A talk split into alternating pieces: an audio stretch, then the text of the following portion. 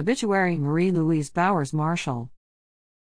Marie Louise Mary Lou Bowers Marshall, 85, of Sandston passed away on Tuesday, August 22, 2023.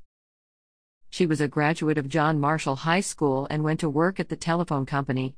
Upon getting married, she became a stay-at-home mom and eventually went back into the workforce as an employee of B&B Seafood and Charles E. Bowers Wholesales before retiring from the Henrico County Public School System.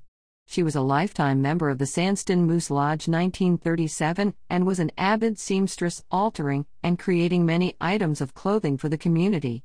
She will be truly missed by her family, friends, and customers. She was preceded in death by her husband, Clyde G. Marshall, parents, Louise Tucker and Raymond Bowers, Sr., and brother and sister in law, Raymond Red Bowers Jr. and Mary Bowers.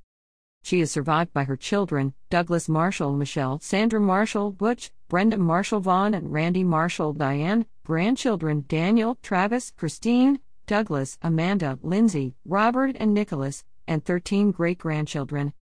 The family will receive friends Friday, September 1st, from 2 to 4 and 6 to 8 p.m. with a moose ritual and regalia at 7 p.m. at Nelson Funeral Home, 4650 South Laburnum Avenue, Richmond, Virginia 23231.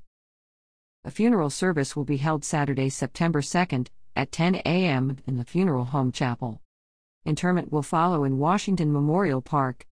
Memorial donations may be made to the Sandston Moose Lodge 1937. The family would like to especially thank Angel, Amanda, and Shannon of Westminster Canterbury Hospice for their loving care and kindness. Online condolences may be made at nelsonrichmond.com.